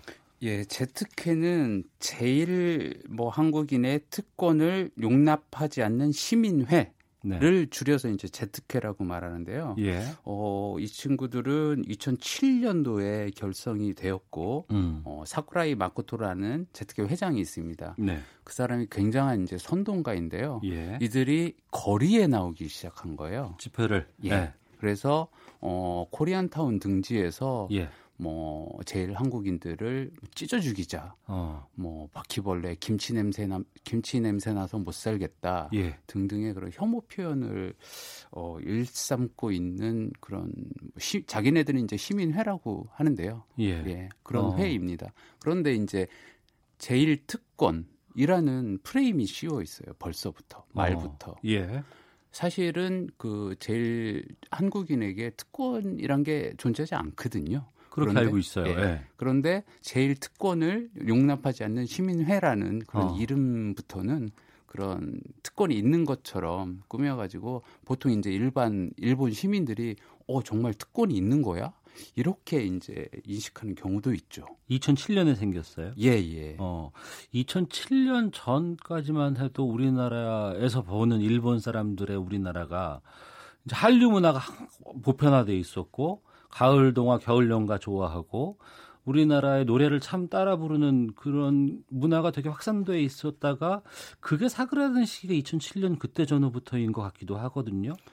예, 그런데 이 약간 혐한의 정서는 네. 그 전부터 스물스물 올라온 적이 있습니다. 예. 예. 그게 이제 일반 시민들이 어, 좀 한국에 대해서, 음, 그 전까지 좋았는데, 음. 좀, 음하게 생각한 게, 어떤 지점이 있거든요. 네. 그게 2002년 월드컵. 아, 한일 월드컵 때요? 예. 그때 왜요? 어떤 일이 있었냐면은 예. 어, 한국 시민들이 일본 팀이 저, 지는 것을 보고 좋아하고 막 그런 것을 음. 일본 매스컴에서 그 대대적으로 보도를 했어요. 아, 일본은 16강에서 떨어지고 우리는 예, 4강 뭐, 가고 뭐 이런 예, 거에 뭐 대해서 그런 것들을 예, 예. 거기에도 이제 혐오의 말들이 있었죠. 예, 사실은 예. 동물을 비하한다거나.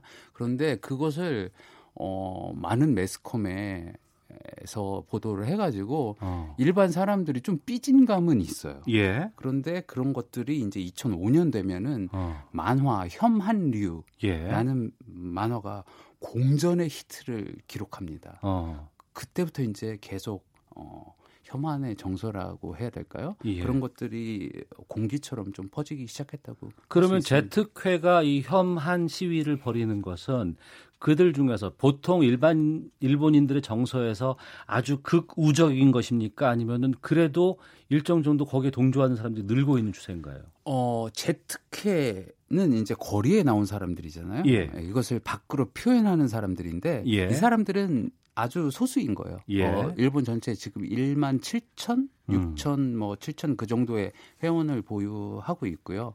뭐 그 중에서도 이제 거리에 나오는 사람들은 아, 소수인데 어 그래도 어 일반적인 그런 공기에는 음. 정서적에는 어 약간 어 한국을 좀 밑으로 보고 그런 정서는 있긴 있습니다. 어. 그런데 이 제특회를 막고자 하는 그 단체가 아, 단체라고 하면 좀 뭐하지만 그 사람들의 모임이 카운터스라고 부른다고 했는데 이분들 이분들도 일본 사람들인 거 아니에요? 예, 맞습니다. 이 사람들은 뭐 거의 다 일본인이고요. 네. 예. 어, 재일 조선인들 그 중에도 이제 몇 명이 있긴 있는데 음. 대부분 일본인입니다. 예. 일본 사람들이 왜 혐한 시위에 대해서 이건 잘못된 거야라고 또 그들에게 액션을 통해서 시위를 또 하시나요? 그것은 어 일본을 네. 이렇게 혐오가 득실득실 거리는 일본을 음. 자기의 자식들에게 넘겨주기 싫다 아. 이런 마음이 있습니다. 예. 지금 이 혐오의 일본을 어, 우리가 우리 세대에서 깨끗하게 해야 되겠다. 어. 이 사회는 우리 사회다. 우리가 네. 살아가는 사회다. 이런 마음으로 하고 있는 거고요. 예. 그리고 또 이게 이제 하나의 운동 비슷하게 되었는데 어. 이게 이제 제특회 대 음. 제일 한국인의 네. 구도로 가면은 네. 일본 일반인들의 지지를 못 받아요. 그래서 예. 이 구도를 어, 혐오 세력 음. 대 음. 일본 시민 사회라는 아. 구도로 이렇게 만들어간 것입니다. 예. 깨끗한 일본의 정신을 좀 우리 세, 자식들에게 물려주고 싶다 이러한 생각에서 좀 적극적인 활동을 나온 거네요. 그렇죠. 예. 어. 근데 거기에 그 좀 아까 말씀하신 것 중에서는 약간의 좀 과격한 행동을 또 취하시는 분도 있다고 하셨는데 그건 무슨 뜻이에요? 예, 저희 이제 카운터스 어, 영화의 주인공으로 나오시는 사람이 예. 다카하시라는 인물이에요. 예. 그런데 그 사람은 이 카운터스 안에서도 여러 가지의 이제 사람들 모임이 있습니다. 음. 그 중에서 오토코구미라는 어 이게 이제 한국말로 하면 오토코구미 예. 예. 남자 조직이라는 예. 어 이름인데요. 예. 이 사람들은 몸으로 어. 육탄으로 제특회를 막겠다라고 예. 어, 선언하고 어. 활동을 하는 사람들입니다. 몸으로 막겠다는 게 어떤 거죠? 어, 시, 제특회 시위대에 돌진을 한다거나 예. 어, 실제로 어, 폭력을 사용하기도 합니다. 그래요? 예. 그래서 폭력은 정당화될 수 없는 걸로 시위에선 특히 또 그런데. 예, 예. 예. 어 이제 맞불 시위라고 해야 될까? 어, 어. 제특회 시위는 법적으로 허가가 난 시위예요. 예, 예. 그렇기 때문에 음. 어, 카운터들은 그 옆에서 이제 물러가라 물러가라 할 수밖에 없는데 음. 그러면은 또 경찰이 제특회 시위를 보호해 줍니다. 네. 예. 그런데 어, 뭐, 방어막을 이중삼중으로 쌓았는데 그 어. 시위대에 돌진하거나 어, 그런 일들을 했던 사람들이 이 영화의 주인공입니다. 예. 근데 이분들을 거의 상당히 오랜 기간 동안 따라다니면서 영화를 찍고 이제 완성을 하신 건데 왜 따라다닐 생각을 하셨어요? 어, 저는 그렇게 이제 주인공의 캐릭터가 굉장히 마음에 들었고요. 어. 제가 어, 일본에 2000년도에 가서 어, 18년 정도를 살다 왔거든요. 네. 그러니까 그 혐한 세력들을 보고 저 굉장히 슬펐어요. 음. 그리고 그 시위대를 직접 눈으로 보는 것과 어 그냥 뉴스 같은 데서 보는 거랑 전혀 틀리거든요. 음. 직접 뉴스에 보, 뉴스, 아, 직접 눈으로 보고 아 내가 다큐멘터리를 한번 찍어야 되겠다 이렇게 생각하고 있던 중그 네. 중에서도 아주 그 특이한 분들 음. 어, 오토곰이라는 사람들을 네. 보고 어 아, 저 사람들을 찍어야 되겠다. 음. 재미있는 사람들이구나. 네네. 네. 생각을 해서 찍게 되었습니다. 예.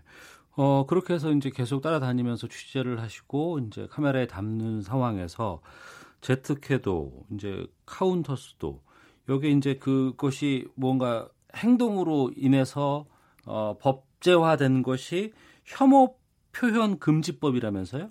예, 어, 정확하게는 어, 혐오 표현 금지법이라기보다는 예. 어, 해소법, 음. 어, 그렇게 이제 네이밍이 네이밍을 할 수 있겠는데요. 네. 어, 이게 국회에서 어, 혐오 표현은 나쁜 것이다라고 음. 말하는 이념법입니다. 네. 그래서 혐오 표현을 한다고 해서 어. 그 사람을 처벌하거나 네. 뭐 잡아가거나 벌금을 물기거나 그렇게 할 수 없는 법인데요. 예. 이 카운터스와 오토코구미 등등 다른 여러 사람들의 힘으로 음. 그 법을 만드는 과정이 네. 카운터스 영화에 나와 있습니다. 네. 그 중에는 이제 국회의원도 있고요. 음. 어, 교육자도 있고 교수님도 계시고 네. 그리고 글을 쓰는 라이터도 있고 저널리스트도 있고 래퍼도 음. 있습니다. 어 그렇군요. 이 영화를 이제 광복절에 개봉을 했어요. 예. 예. 상영관 잡기도 참 힘든 시기인데. 예, 지금 쟁쟁한 영화들이 너무 많아가지고 네. 예, 열심히 하고 있습니다. 예. 어, 광복절에 개봉한 이유는 뭔가요? 어, 광복절 우리나라에 특별한 의미가 있는 날이잖아요. 그래서 일본 사회에도 음. 제가 알리고 싶었던 것은 일본 사회에도 일본 사회를 정화하려는 이런 세력들이 있다라는 음. 것을 보여드리고 싶었어요. 그게 네. 이제 광복절이라는 것과 좀 의미가 맞았다고 생각을 합니다. 우리나라에 사는 저희들은 그 제트쾌라는 사람들이 뭐 혐한을 한다고 하더라도 우리에게 직접적인 타격을 주는 거나 이 부분은 없어요. 뭐, 뭐야, 왜 저래? 이렇게 하다 말 수도 있지만 정작 일본에서 삶의 터전을 꾸리고 있는 우리 제일 동포들에게는 상당히 위기감을 느낄 수도 있을 것 같기도 하고. 그렇죠. 타격감을 그... 줄 수도 있을 것 같기도 하거든요. 맞습니다. 네. 어, 그 일본에 살 수밖에 없는 사람들, 제일 네. 조선인, 제일 한국인, 제일 코리안들은 굉장한 그 슬픔에 빠져 있고요. 음. 이것은 어, 그 말로 하는 폭력, 그 행동에 한 행동에 의한 폭력은 네. 사실 영혼의 살인이나 마찬가지입니다. 어. 그 굉장히 많이 울고 뒤에서 울고 아픔을 호소하고 있습니다. 예. 하지만 또 이 카운터스의 뭐 그런 활동이라든가 앞서 말씀하신 것처럼 혐오 표현 해소법 같은 것 바뀌고 나서 좀 위안이 되던가요? 아니면 좀 삶에 좀 변화가 좀 있, 있습니까? 그렇죠. 이제 나라에서 혐오 표현이 나쁜 것이다라고 인정을 해주는 것이니까 예. 많은 이제 어 일반 시민들에게 그런 어, 혐오 표현 나쁜 것이다라는 음. 그런 인식이 생겨졌고요. 제일한국인들도 거기에 어, 굉장히 좋다, 음. 고맙다라는 음. 네. 것을 많이 느끼고 있습니다. 그리고 이제 지자체, 지자체 등에서도 예. 그들에게 이제 혐오 데모할 수 있는 공간을 빌려주지 않거나 도로 어. 사용을 금지하거나 음. 이렇게 하, 고 있습니다. 네. 이렇게까지 비약할 수 있을지 모르겠지만 저는 좀 생각이 그래요. 일본 사회에서 제특괴, 제일 동포들이 특권을 뭐 누린다더라, 뭐 이런 얘기를 하고 시위를 하고 있는데 최근에 우리 사회에도 혐오라는 표현들이 상당히 많이 등장을 합니다. 이전에 있었던 뭐 예, 뭐 이전도 아니죠. 뭐 예멘 난민이라든가 아니면 남성이 여성에게, 여성이 남성에게 뭐 이런 부분들 외국인 노동자에 대한 혐오 표현들 상당히 많이 등장을 하거든요. 이 혐오랑 관련된 여러 가지 시위들을 오랫동안 접하시고 나서 최근에 좀 우리나라에서 얘기하는 이런 부분에 대해서 어떤 느낌 드셨는지도 좀 궁금해요. 네, 저는 거의 뭐 인생의 반을 외국에서 이방인으로 살아왔습니다. 네. 그리고 인터넷에 들어가 보면은 저 이방인에 대한 그런 많은 글들이 있는데요. 음. 일본에. 그런데 한국에서 제가 그 글을 보고 놀란 점은 그 나쁜 글에 어 예멘 난민, 여성, 외국인 노동자들을 빼고 네. 제일조선인이라는 글자를 넣으면은 예. 그 글귀가 아주 똑같다는 거예요. 어. 그래서 저는 그 글들을 보고 어, 굉장히 상처를 많이 받고 너무 슬펐습니다. 예. 예. 제가 생각하기에는 혐오가 있는 사회와 음. 없는 사회, 없는 사회가 훨씬 더 행복하고 융성하고 융성한 풍, 풍족한 사회라고 생각하거든요. 네. 그런데 어, 그런 혐오적인 글들을 보고 굉장히 슬펐고 좀 더 사회적인 차원에서 공론화돼 가지고 굉장히 많은 사회적인 토의를 토론을 해야 될 거라고 생각합니다. 네. 앞서 말씀하신 것처럼 최근에 그 대작 영화들이 많이 있어요. 뭐 신과 함께 공작 뭐 이런 영화들 많이 있는데 그런 영화들뿐만 아니라 이 카운터스를 좀 청취자들께서 봐줬으면 하는 그런 말씀 끝으로 좀 부탁드리겠습니다. 네, 어, 다른 뭐 공, 대작 영화에 못지않게 우선 영화적으로 재밌어요. 네. 다들 이제 보신 분들이 인터넷에 굉장히 많은 평들을 해주셨는데 이거는 뭐 극영화보다 재밌다. 음. 뭐 그런 많은 말들이 많은 말씀들을 해주셨고요. 영화는 영화 자체 안에서 저는 완성된다고 봅니다. 네. 완성도 있게 만들었으니까 많이 재미있게 봐주셨으면 감사하겠습니다. 카운터스 이후에 또 계획하고 있는 작품들도 있어요? 예, 지금도 어, 기획을 하고 있습니다. 다른 영화를. 네, 알겠습니다. 자, 다큐멘터리 카운터스의 이일하 감독과 함께 오늘 말씀 나눠봤습니다. 오늘 말씀 고맙습니다. 감사합니다.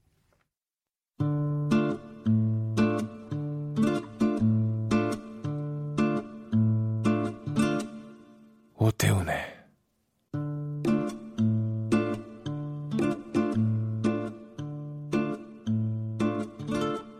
시사본부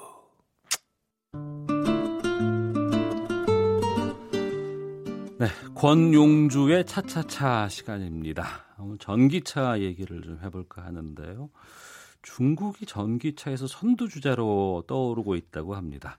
오토타임스의 권영주 기자와 함께 말씀 나눠보겠습니다. 어서 오십시오. 네, 안녕하세요. 예. 전기차가 중국이 지금 떠올라요? 그러니까 이런 겁니다. 중국이 자동차 시장을 이제 개방을 할 때, 예. 사실은 외국 업체들이 선진 내연기관 기술을 가지고 음. 어, 폭풍처럼 밀려들면 네. 중국의 토종 브랜드 자동차 산업이 다 어려워질 것이다. 네. 그렇게 생각해서 중국이 자동차 시장 개방할 때 어떤 음. 조건이었냐면 자 외국 회사 중국에 들어오세요. 네. 그런데 어, 혼자는 못 들어와요. 아 그래요? 네, 반드시 중국에 있는 토종 자동차 회사와 50대 50으로 합작해서 들어오세요. 어... 이렇게 만들어 놓은 겁니다. 그래서 그냥은 못 들어오고 그렇죠. 지금 중국에 들어가 있는 모든 외국계 자동차 회사는 네.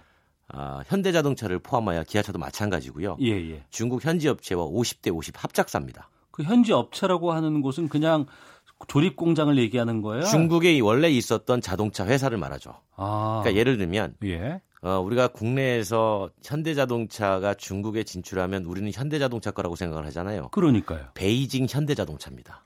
아, 그렇군요. 네, 50대 다르군요. 50이에요. 어. 그러니까 이건 제3의 회사인 겁니다. 거기에 현대 자동차 모델을 네. 베이징 현대 자동차가 생산하는 것 뿐이죠. 어. 네, 그래서 사실은 경영권도 50대 50으로 가지고 있는 겁니다.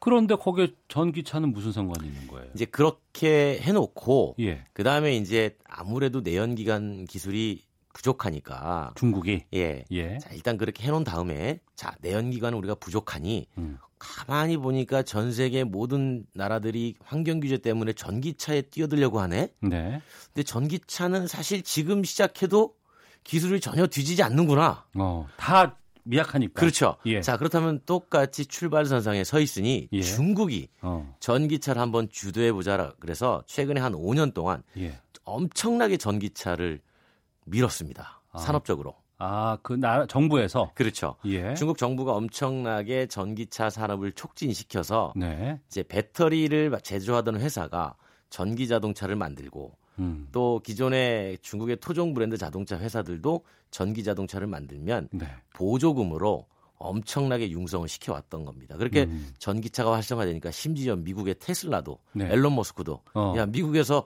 어 테슬라 모델 잘 안 팔리는데 이제는 네. 중국 가자. 음. 그래서 중국에다가 팔려고 하니까 중국이 어 수입은 안 돼요. 현지 공장 지으세요. 음. 그래서 이제 상하이에다가 현지 공장을 짓겠다 이런 발표까지 나왔던 거죠. 네. 그러니까 전통 산업인 자동차 산업을 중국에 팔려고 가다 갔는데 네.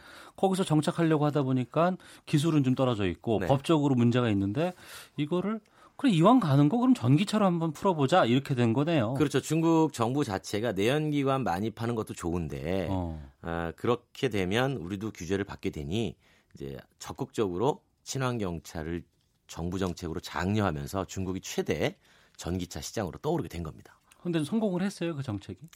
아, 최근 5년 동안은 성공을 했죠. 우리가 보통 나오는 보도나 이런 것들을 보면 중국의 전기차에 대해서 장밋빛 전망들이 상당히 많습니다. 네. 뭐 최대 전기차 시장 중국, 전기차 시장을 주, 도하나 음. 글로벌 전기차 시장 이끄는 중국, 막 이런 보도들이 많이 나오거든요. 네. 이건 왜 그러냐면 음. 절대적인 판매 대수가 많아서 그렇습니다. 아. 그러니까 중국이 워낙 1년, 사람도 많고 예. 중국이 1년에 판매되는 전기차가 약 한 70만 대 정도 돼요. 예. 우리나라에서 1년 동안 전기차 포함해서 전체 판매되는 자동차가 180만 대입니다. 어. 그러니까 우리나라 판매의 거의 한 절반도 거의 가까운 수량을 중국은 전기차만 팔아요. 예, 예. 그럼 연간 몇 대 팔리냐? 어. 2,800만 대가 팔립니다. 2,800만 대? 네. 우리나라 어마어마군요. 어마어마하죠. 예. 미국이 1,900만 대 정도를 팔아요. 예. 1년에. 어. 그러니까 미국보다 이미 1,000만 대가 넘은 시장입니다. 예. 그러다 보니 똑같은 1%의 전기차를 판다고 해도 절대 판매 대수에선 음. 중국이 월등한 거죠. 네. 그러다 보니 유럽의 이제 자동차 회사들이 음. 아, 이제 전기차를 팔 곳은 중국밖에 없다. 중국으로 가자. 중국으로 가자 그래서 최근에 중국에다가 우리 전기차 많이 어, 만들어 팔 테니까 어, 길좀 열어주세요라고 얘기를 하는 겁니다. 많은 사람들이 미래에는 곧 전기차가 좀 보편화될 거야라는 네. 거는 알고는 있어요. 네. 그런데 지금 당장 사기엔 내 스스로가 좀 불편하고 어색하고 좀 인프라가 잘 안 돼 있거든요. 그렇죠. 근데 이제 중국이 어떻게 이렇게 전기차 산업을 육성시킬 수 있었냐면 예. 절대적으로 보조금 때문이었습니다. 아, 보조금을 많이 지원해 주는군요. 5년 동안 63조 원을 썼어요. 오. 63조 원. 전기차 보조금에, 보조금에만. 어. 그러다 보니 이거 100만 대가 되면 이거 뭐 앞으로 뭐 10만 200만 대가 되면 어마어마한 돈이 더 들어갈 거 아니에요. 음. 그래서 도저히 이 돈 감당 못 한다. 네. 그래서 최근에 중국이 전기차 보조금을 줄이기 시작한 겁니다. 줄인다는 거는 이미 일정 정도 보편화가 돼 있다고 판단할 수 아니요. 있을까요? 그렇게 판단하기에는 조금 이릅니다. 왜냐하면 예. 그렇게 해가지고 전기차 보조금을 줄이니까 어. 전기차 판매하던 회사들이 예. 뭐 1분기 수익이 뭐 20% 30% 나다가 갑자기 적자로 마이너스 80% 이렇게 돌아서요. 예, 예. 그러니까 아직은 전기차를 팔아서 제조사가 수익을 맞출 수 있는 구조가 안 됐다라는 거죠. 음. 그래서 전기차 판매 대수가 떨어지기 시작합니다. 네. 그러면 보조금을 지원 안 할 수도 없고 할 수도 없고 골치 아프겠어요? 그러니까 전기차는 늘리고 싶고 예. 돈은 안 쓰고 싶고 어. 그러니까 이제 이런 방법을 쓰는 거죠. 간접 지원. 어떤 건가요? 그러니까 예를 들면 중국의 대도시는 자동차 등록할 때 번호판 사야 돼요. 네네. 네. 비싸다면서 1,500만 원까지예요. 아, 번호판만? 예. 어. 근데 번호가 좋으면 예. 중국이 좋아하는 숫자 8888 예, 예. 이런 건 뭐 1억까지 거래되는 경우도 있어요. 경매에 따라서. 예. 그러니까 이런 1,500만 원의 번호판 비용을 내지 마. 안 내도 어. 돼. 전기차를 사면. 네. 그다음에 주차장 그냥 이용하게 해줄게. 음. 그러니까 이런 여러 가지 운행상의 간접 지원으로 네. 전기차 보급을 늘리자고 하니까 요거 조금 효과가 있어서 음. 푹 떨어졌다가 아, 간접 지원 늘리니까 조금 다시 올라간 그런 상황입니다. 어차피 지원 못 받는 거 더 내야 될 돈을 안 받는 거니까 네. 여기서 이게 이쪽에 보조금 역할을 해주는 거죠. 우리는 지금 이 전기차가 어떻게 돼 있어요? 보조금이라든가 이런 부분. 어, 우리도 뭐 보조금 많이 줍니다. 그런데 예. 작년 대비 200만 원 중앙 정부가 줄였고요. 내년에 예. 또 줄일 겁니다. 왜냐면 우리도 마찬가지예요. 어. 전기차 확대 시킬 때 보조금 언제까지 줄 거냐. 네. 이 문제가 가장 큰 관건이고 전기차는 음. 사실은 구매하는 사람 입장에서 보면 철저하게 보조금에 의지한 구매이기 때문에 네. 우리는 보통 이렇게 얘기하거든요. 전기차나 하이브리드 차 사시는 분들 보면 어, 친환경이라고 간판을 걸고 친경제라고 읽는다. 그 무슨 말인가요? 그러니까 표면적으로는 친환경 차이지만 네. 구매하는 사람은 어. 친경제로 접근한다는 거죠. 어. 에너지 비용이 적게 들어가고 유지비도 유지비 적게, 적게 들어가고 예. 네, 그러다 보니까 보조금이 없으면 음. 실제로 구매력이 발생하지 않는다라는 거죠. 그래서 우리도 이 부분이 고민이어서 네. 정부가 뭐 2020년까지 친환경차 100만 대 보급한다고 얘기를 했는데 그 중에 사실 전기차는 5%고요. 음. 나머지는 다 그냥 하이브리드입니다. 네.